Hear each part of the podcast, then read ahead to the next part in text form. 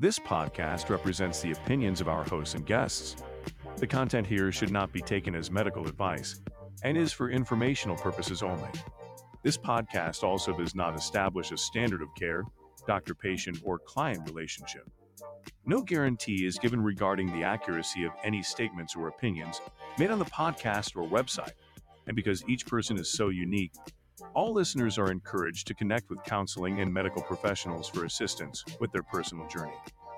All people, places, and scenarios mentioned in the podcast have been changed to protect the privacy of those involved. You're listening to the We're Not Fine podcast with Doug Jensen and Doctor Talia Jackson.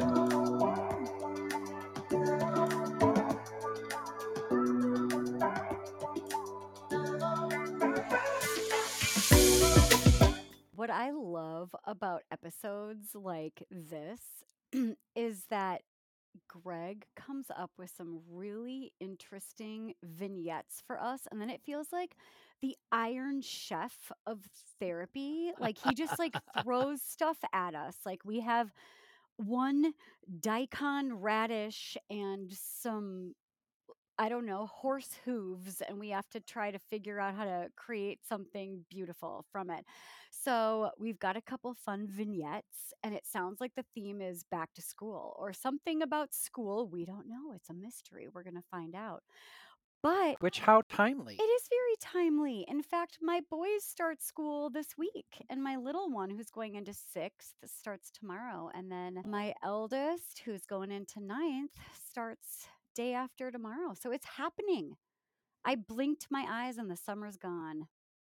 I'll tell you, Talia, as an empty nester who has not done this for years, I miss it every year. I miss that excitement. And, you know, one of the things that happened this morning is that I had to run to the store to get a glue gun to repair some items in our studio here today. And this little kid, I literally was turning the corner of an aisle with my cart, and he ran almost right into it. And his, his mother was like, "I'm so sorry. He's so excited to get his school supplies." And I just kind of looked at this little boy and this little girl with their parents, and I was like, oh, those days are gone. And yet, you know, sometimes I feel like maybe I should just go to back to school and just pretend that I have kids, but that's I not think my creepy age, at all. Uh, well, it wouldn't be the first time I uh, might fit that category. Let me just say that uh, without going into detail. But let me tell you, it is such an exciting time. And I think, Talia, one of the things that is so cliche, but boy, time flies. And it goes by every year. And the summer, the summer was so fast here because of the the school and, and teacher strike, right? So a lot of schools started the same time, but ended later last year. So there was, there wasn't as much time. So I'm glad that your kids are like acculturating to this new school year and getting ready. I know summer is just never long enough, but yeah, it's a part of it. I just feel like maybe it's just the problem is it's so extreme, is that school is so all consuming. It's like a full-time job plus, and then summer is so unstructured and kind of fabulous and wonderful. And I think I would love back to school a little bit more if fall in Minnesota didn't hold this like impending doom feeling of like, it's going to be a really beautiful two weeks of leaf peeping and apple cider. And then it is going to be frigid and white and dark. However, should I go on? For those of us who not only do not enjoy the summer, you know, I think I've figured this out because I grew up on a farm. The summer was baling hay, picking rocks.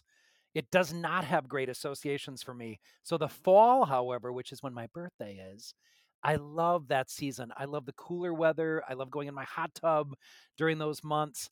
And because I am a massive hockey fan, go wild. It is the time of year when I can watch something every week that just brings incredible joy to my life while I'm making a fire. And my kids actually come home from Los Angeles where they live.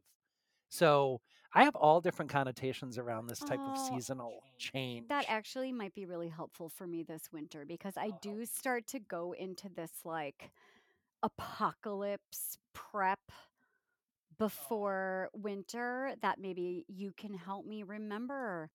Hot cocoa, fires, hot tub. Have you been to a Wild game? Are you talking to me? I am. I am. No, the, I've never the, seen a hockey game. I don't. I don't do ice. Oh, you have to go, cocktails. And then you will be hooked. It is the most fun. So we have to go. Yeah, we will. We will see. I'll buy you a couple big gingers, and we'll have a really great time. I'm in. But yes, Greg. All right. Tis the season. Tis the Give season. It to us. Not to be jolly, but to return to school. Yeah. Let's talk about school. All right. So the first question is from Charlotte. Charlotte. What a beautiful Charlotte. name. Um, my my partner and I have been dating for two years now. By the way, Charlotte is twenty-nine. The partner is twenty-seven. Uh, my partner and I have been dating for two years now and living together for a year and a half. So that was pretty quick. Um, our relationship is very even and peaceful. We rarely fight. And if we do, we're both crying and apologizing within minutes. We both moved to a new city almost a year ago when I landed a dream job opportunity after four years of casual employment.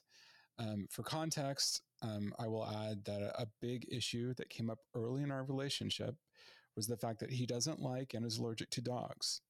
And I had to come to terms with that fact that my future would look very different for, to how I imagined it and how I grew up with dogs. And I love dogs and always imagined that I would have children, you know, that were playing with a family dog. And I, I guess I'm adding this in just to show that I'm not an uncompromising bad person, that I make sacrifices for us to work.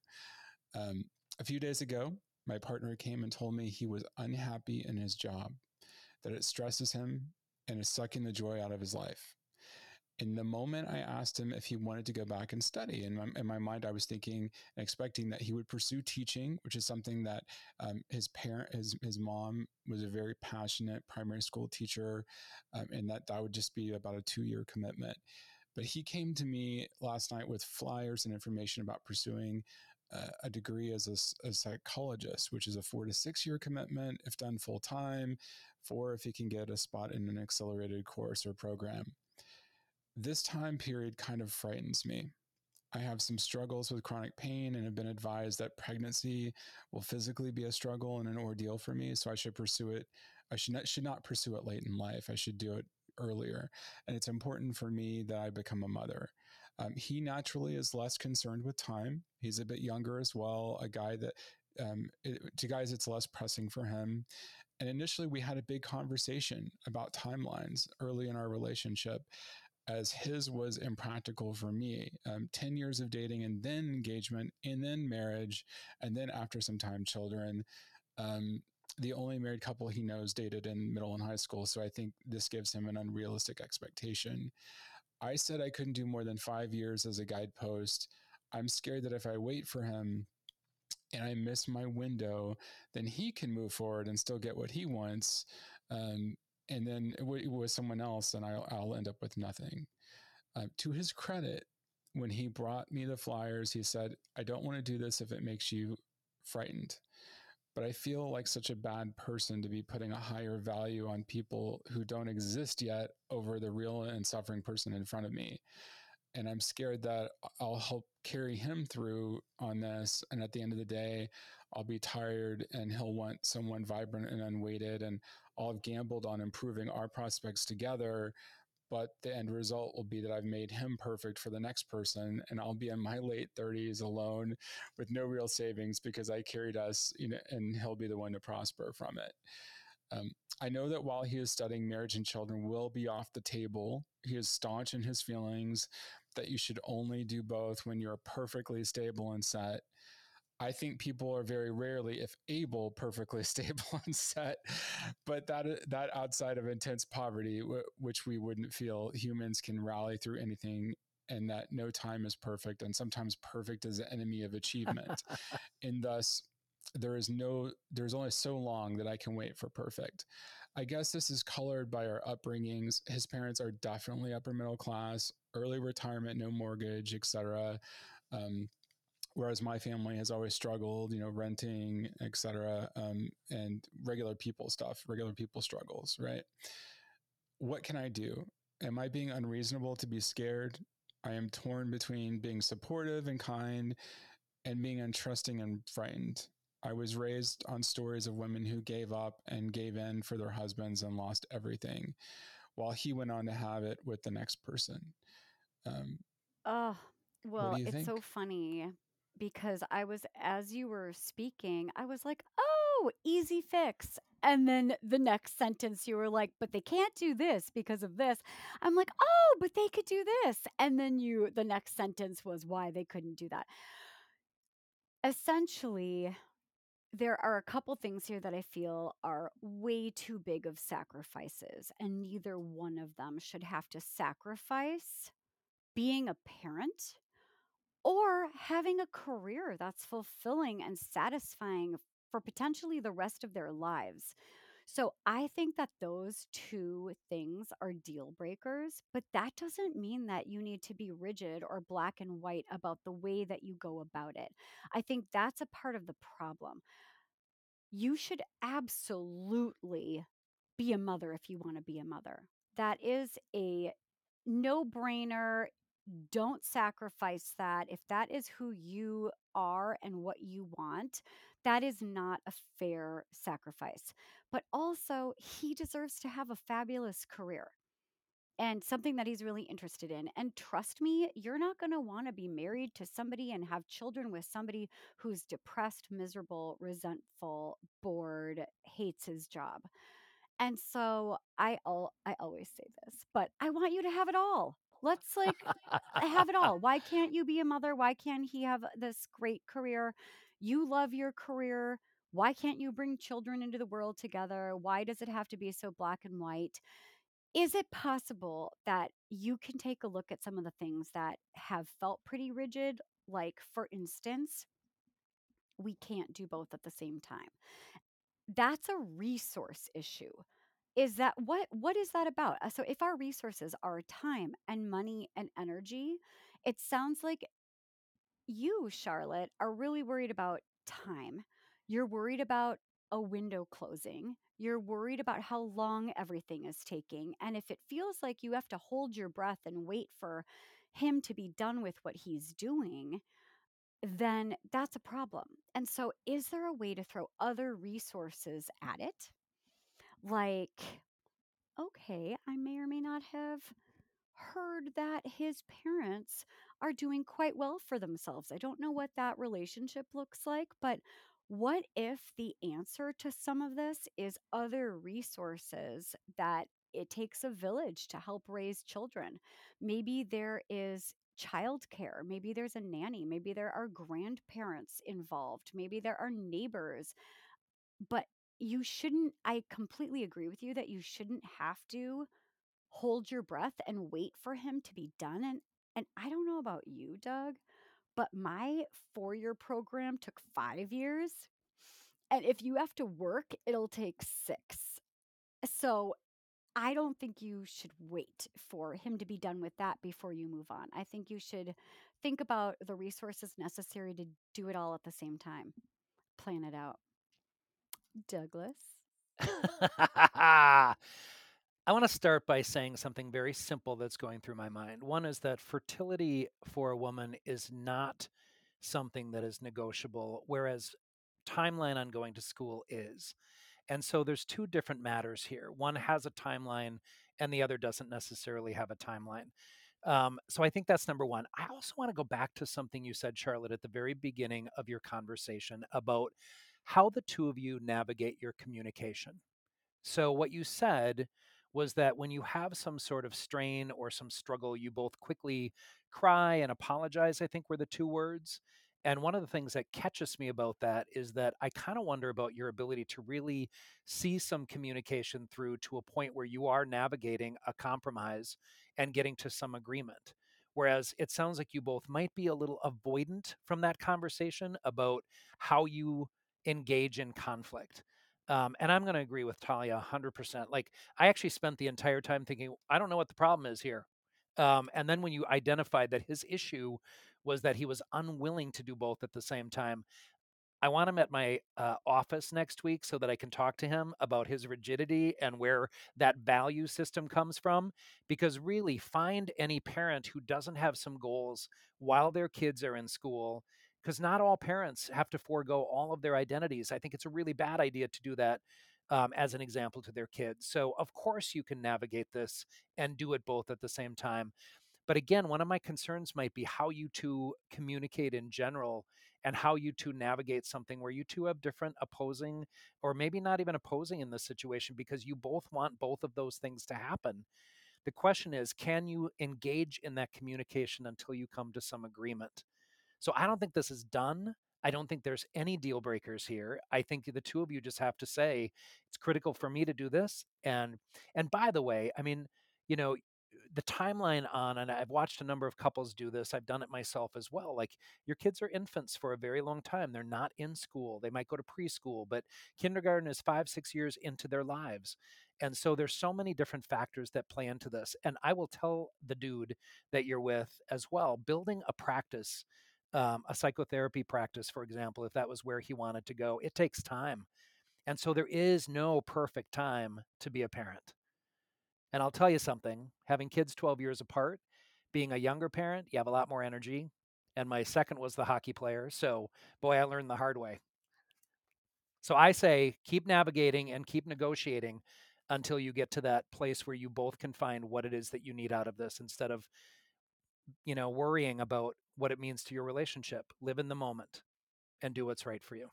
Beautifully said. And the one thing that I might say to just wrap up this issue is, we almost with any couples issue, there are the couples that feel like certain things are deal breakers. We're never going to make our way through this one issue or this one issue. But there's something really powerful about saying, hey, I love you. I really want to do this thing. How do we make this work? That is a completely different framework for relationships, not is this going to work or is this not going to work, but how do we make this work? And I think that where there's a will, there's a way. I mean, this is just a timing issue. And if you're not giving up your hopes and dreams, then it's just going to be about negotiating a second best choice where you still get to have exactly what you want, but the timing might look a little bit different. Or it won't be exactly as you pictured. But if you're not so all or nothing, then you really can, I think, have it all. Very well said, Talia. Thank now, you, Greg. Before we move on to the second question, I think it would be a great idea for everyone to breathe and calm and just release that energy out. I'm expecting that you may have some strong reactions to, oh, no. to, to this scenario. the, Who, me the, or him? Who's it going to trigger? I, I don't know who's gonna, who it's going to trigger the most, but I'm just saying that sometimes people, when they're asking a question, and I'm sure this has come up in your sessions with with with, with clients or with with actual clients, where they're asking a question, but that they're completely missing the fact that the house is burning down around them, but they're asking about whether they should plant flowers in the front yard, right? This is one of those scenarios. So, so just bear with, bear with it. It gets there, it gets there eventually, but just calm. Okay, here we go. All right. This is from Jeremy. Uh, my wife and I are, were high school sweethearts. We got married when she was eighteen because we found out that she was pregnant. I started working to provide for our family in the oil industry, and it's a lot of hard work um, with long hours. Uh, but now I'm finally on the administrative side of things, so it's just a normal nine to five now with a lot more time for my family. I'm also finally able to make a good amount to support us, and she has been a wonderful stay-at-home mom to her kids. We have two sons, age nine and four, and two daughters, age seven and two, and my wife is currently sixteen weeks pregnant with our fifth. I always knew that my wife wanted a big family, uh, but I just thought that she meant maybe about three kids, um, and we were both the only child, so that, that's a big family to me with three kids. I also knew that my wife would want to be a stay-at-home mother when we did have kids to support the family. Before she got pregnant, she said that she, she had planned on going to school to be a dental assistant, a dental assistant, and she's been putting it off since we keep having kids.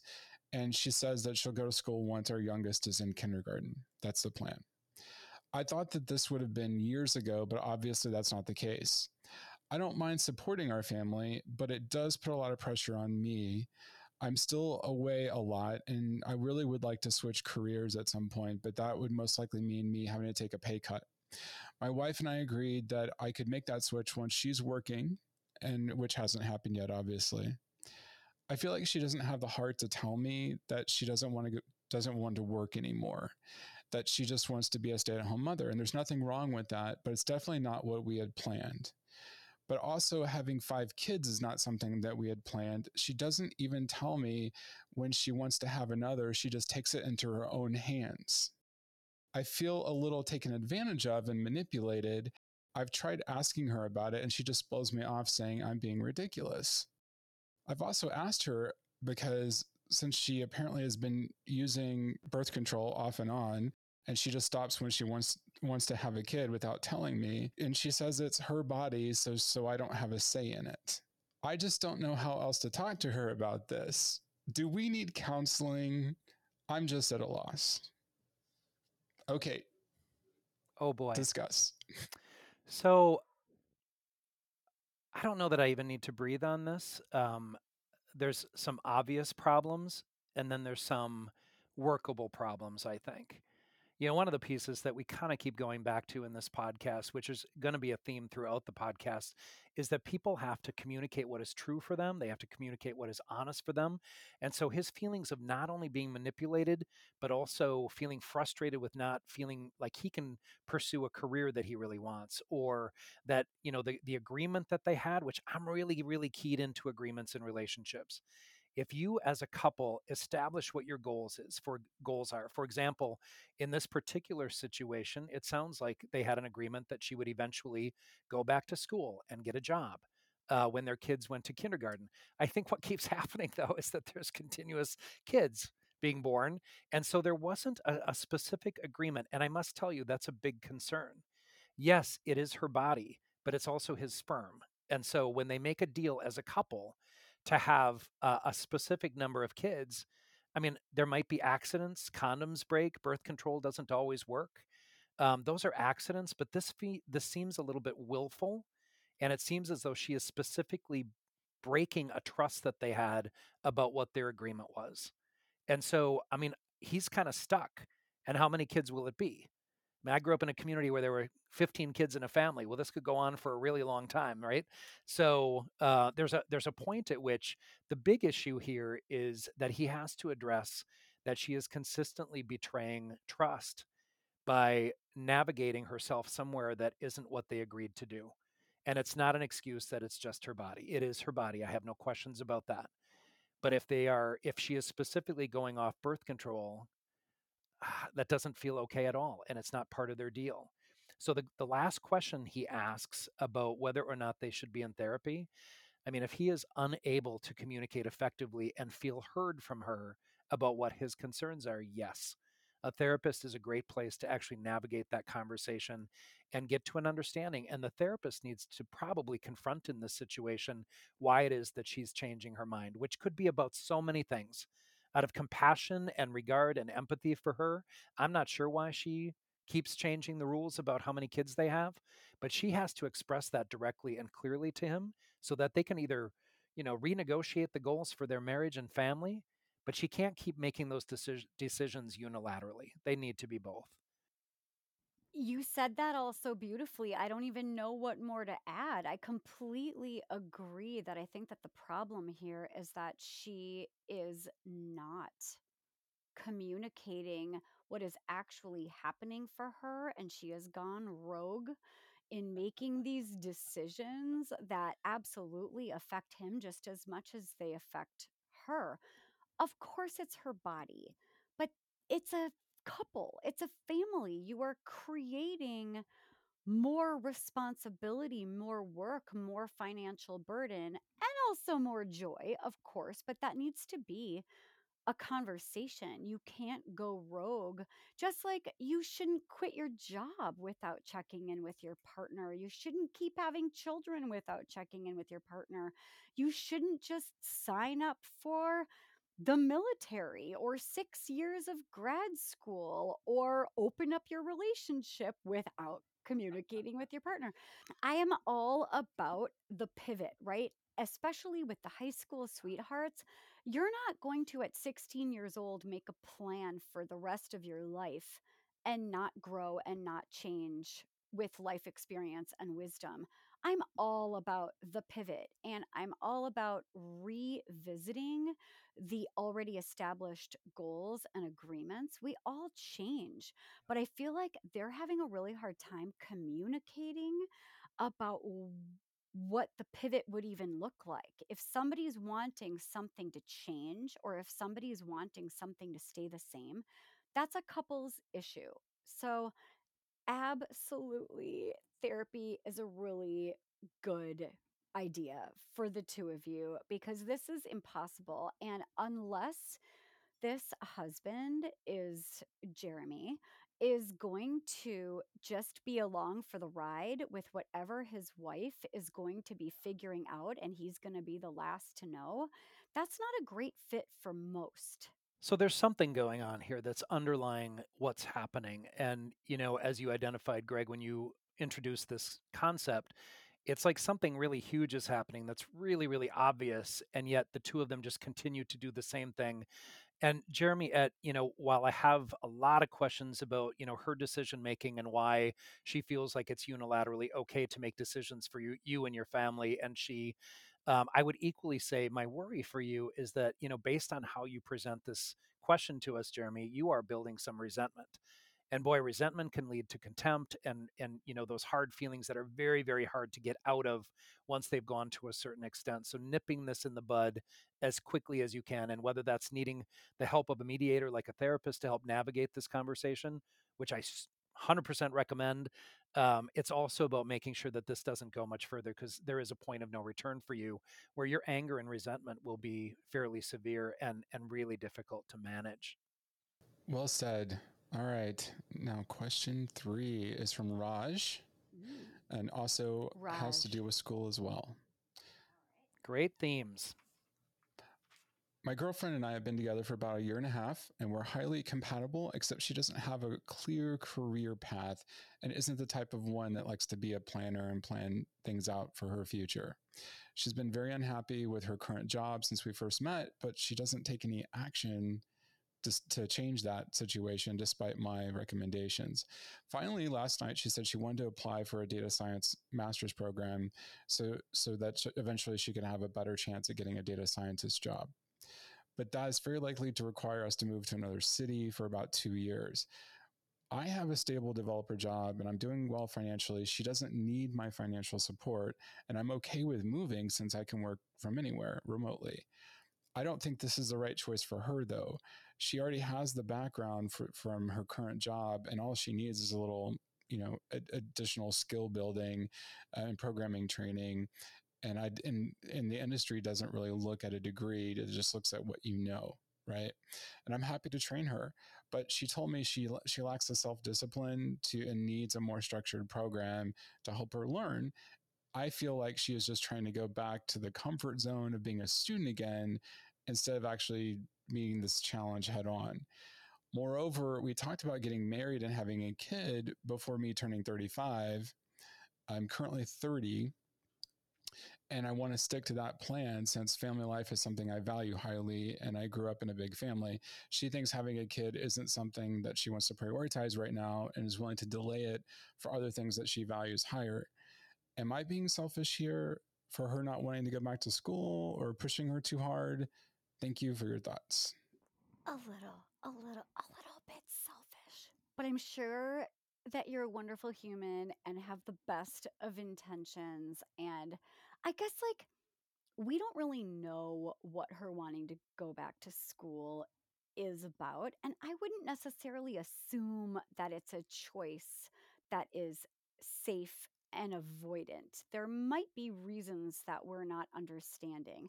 And I shouldn't say that it's selfish, but also I should maybe just clarify that she probably really needs to talk to somebody in that field who is an expert in what she needs and doesn't need, because as much as she adores you, I don't know if she can take your word for it. And especially if you're loving but also concerned agenda is about, please don't waste the time, please don't move us.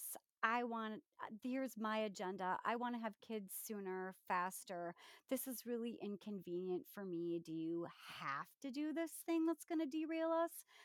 But the way that I was looking at it is, you've got five years to work with before. Oh, did he want to have all of his kids by thirty-five or start having kids by thirty-five? He didn't say. That I'm not remembering. He didn't say.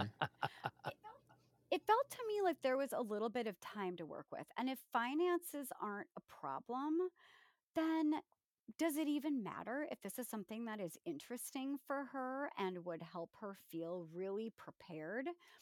What does it even matter? But I will say that maybe it would be helpful for her to speak to someone who is really in that field and can tell her if it's a waste of time, if it's necessary, not necessary. But Raj, I feel like you, the only right choice is for you to be really supportive of her in whatever it is she's wanting to pursue, knowing that that priority in self-development and a great career and something that's going to be interesting for her, that's going to be a win for you as well. So I'd be really curious to know what it would look like if you were just supporting her getting the information and then cheering her on and holding your timeline and your agenda. Also, just like be really open and honest about it so that it can be a side-by-side growth of both of your development at the same time. Yeah, I would say, Raj, I don't think it's selfish to identify what it is that you need and want. That's not what that is. Um, I think what might not come off well for both of you is if you kind of stand in your corners. And again, you know, one of the themes of this conversation in this episode is being able to communicate what you want and need and what your goals are and what your aspirations and dreams are, and not necessarily assuming that there's this, uh, you know, Talia, you do this nice conversation oftentimes about abundance um, and how it is that we can all have what we want, ideally, if it's navigatable. And I really think this one is. Um, there's a couple things that I don't want to assume about this. You know, with her interest in being a data scientist, my guess is that she's done some research. My guess is that she's actually talked to people or she has some background. Um, and I don't want to assume that she hasn't done her homework on this. And I might say what initially came off to me, Raj, is that I don't know that you're listening to her. Like when she said, I need the structure of an academic program, or I need the structure of a, a classroom and a professor and colleagues to kind of run things by and maybe network with. There's a lot of reasons why people go to grad school or undergrad um, and and pick the programs they do. So it's almost, you know, I'm I'm not wanting you to miss the fact that she's trying to tell you what she needs, and I'm not hearing you necessarily responding to that, but rather dismissing it. So make sure, and the word curious came up uh, in your conversation, Talia, and I think that's one of the pieces that I encourage people to do with their partners. Be curious, like learn more, like why, tell me more about what you understand your learning style to be and why you need the structure of that academic program to feel like you're getting where you want to go.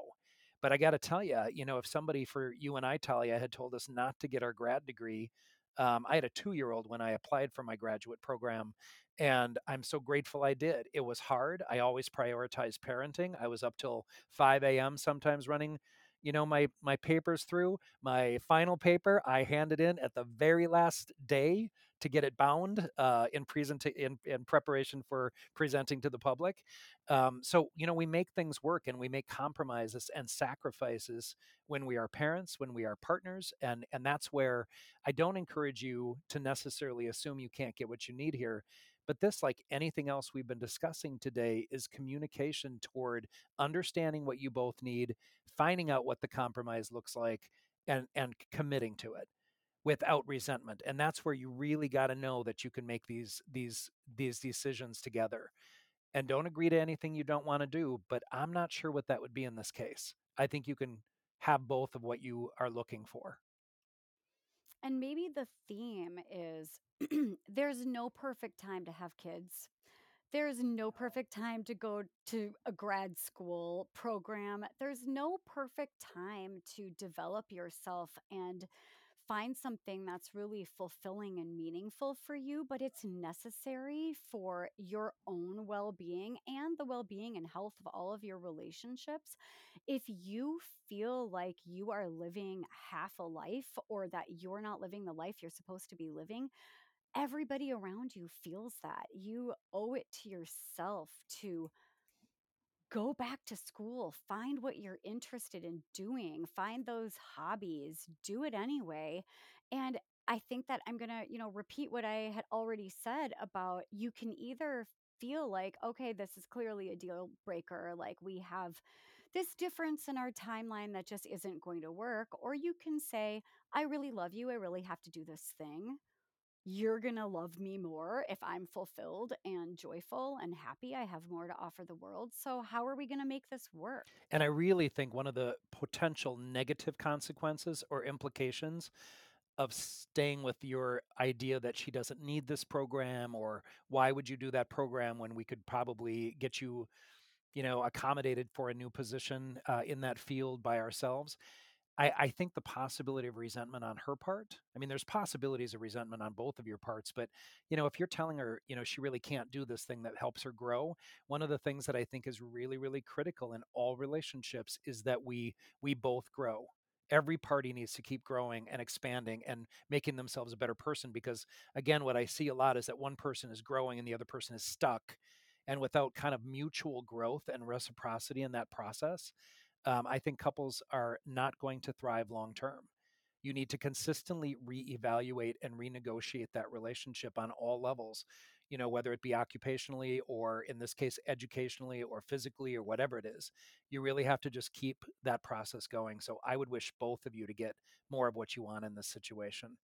I'm also thinking, and this is probably going to be maybe the last thing that we say about this, but I, I'm also thinking about this idea of how, if she were your best friend and not your girlfriend, I bet you would be rooting for her and excited for her, and just her joy is your joy. And I want you to dig deep and find that in your relationship, that if your agenda was her well-being and happiness and fulfillment, that you knew was going to just spill over into the relationship, the happier each one of you is individually and the more fulfilled, the better the relationship.